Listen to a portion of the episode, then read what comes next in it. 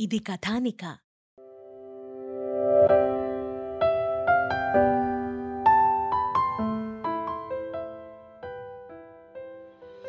ఏం మార్గం?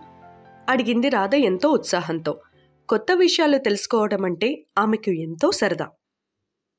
విదేశాల్లో కళ్ళన్ స్నేహితులను సంపాదించుకోవాలి.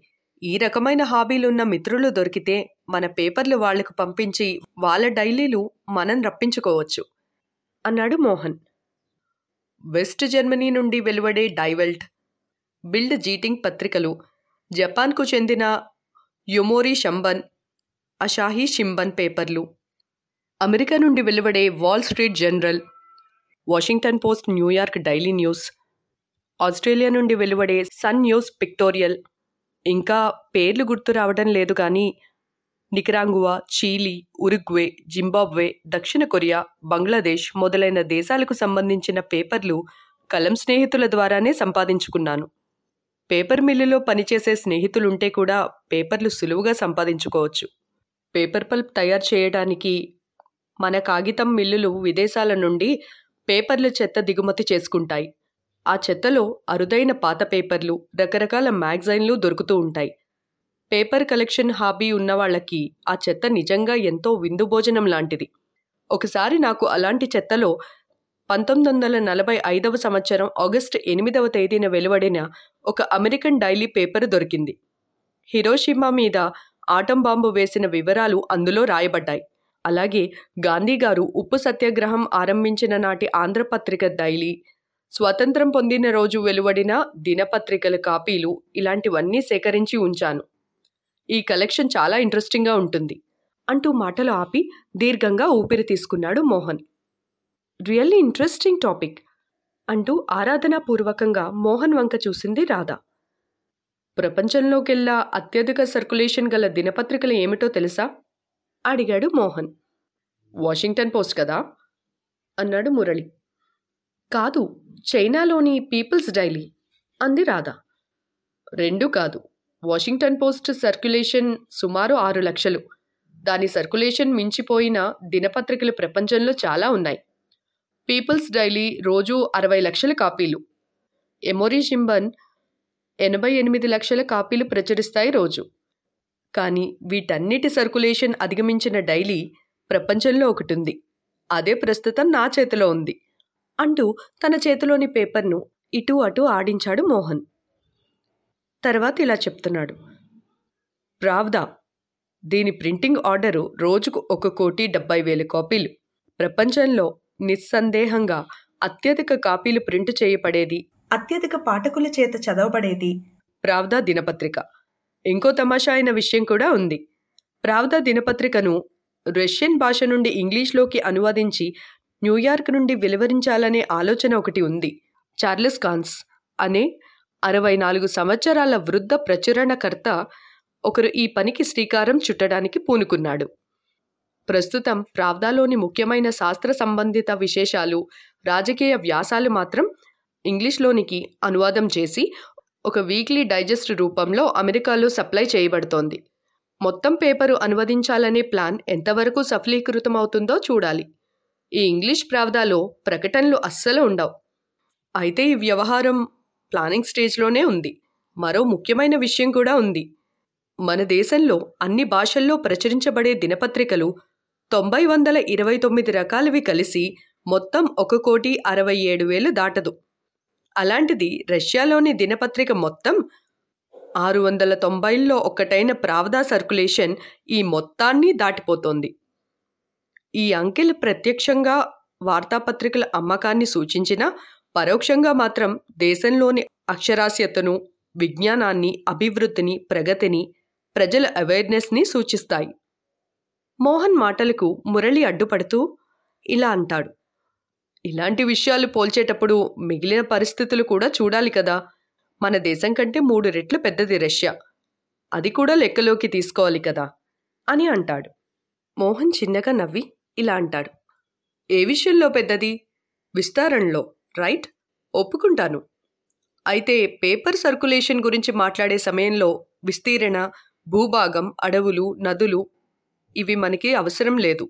జనాభా ఒక్కటే పరిగణించాలి. ఇంత విస్తీర్ణానికి వీళ్ళ జనాభా ఇరవై ఏడు కోట్లయితే ఈ భూభాగంలో మూడో వంతు మాత్రమే ఉన్న మన దేశంలో జనాభా ఎనభై కోట్లు. ప్రజల్ని బట్టి పేపర్ కానీ విస్తీర్ణి బట్టి కాదుగా? రాధ మెచ్చుకోలుగా మోహన్ వంక చూసింది. రాధా మీరిక్కడున్నారా? మీకోసం అంతా వెతికాను అంటూ వంశీ అక్కడికి వచ్చాడు. నాకోసం వెతకడం ఎందుకు? అంది రాధ.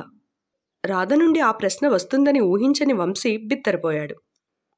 ఐ మీన్ ఎందుకంటే ఎక్కడికి వెళ్ళిపోయారో అని. ఇంకా నయ్యం కనపడట్లేదు అని రాధాదేవి ఫోటో ప్రావదాలో వేయించలేదు అన్నాడు మురళి.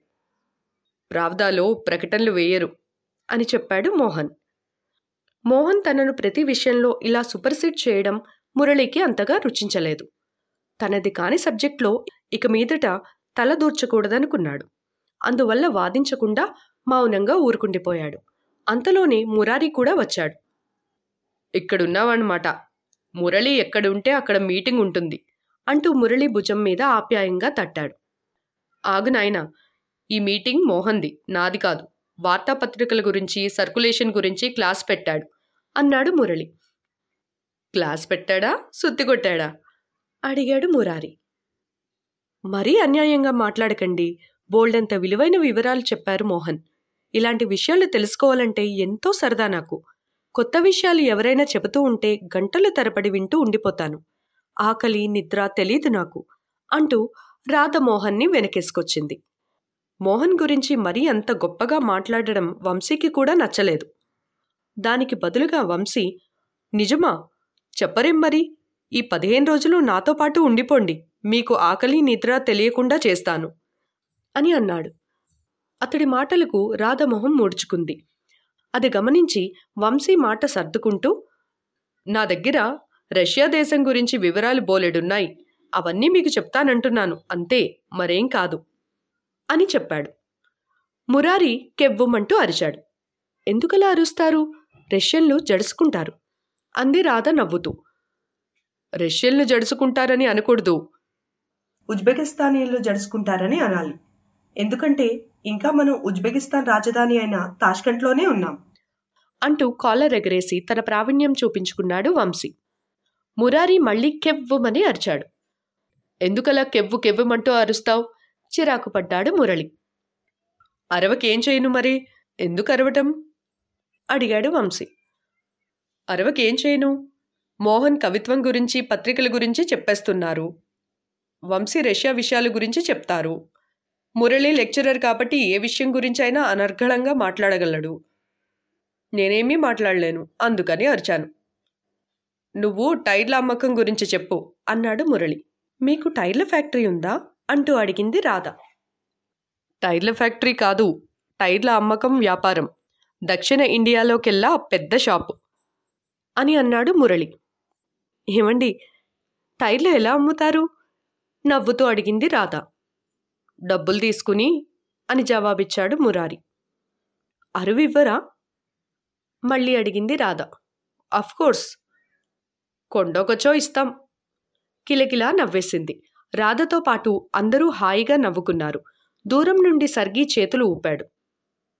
పదండి బయలుదేరాలి కాబోలు అంది రాధ. అందరూ అటుగా నడిచారు. అందరూ లోపలికి వెళ్ళండి. నేను సర్గి వెళ్ళి బోర్డింగ్ పాసులు మొత్తం తీసుకుని వస్తాం అన్నారు రామరాజు గారు. అందరూ ఎవరి బ్యాగులు వాళ్ళు తీసుకున్నారు. ఎంట్రీ గేట్ నుండి లోపలికి నడిచారు. ఇక ఆ తర్వాత వీడి ప్రయాణం ఎలా జరిగిందో తెలుసుకోవాలనుకుంటే నెక్స్ట్ ఎపిసోడ్ వినండి. ఒక రాధ నలుగురు కృష్ణులు. మీ ఫేవరెట్ పోడ్కాస్ట్లో ప్రతి శుక్రవారం విడుదలవుతుంది. ఇది కథానిక.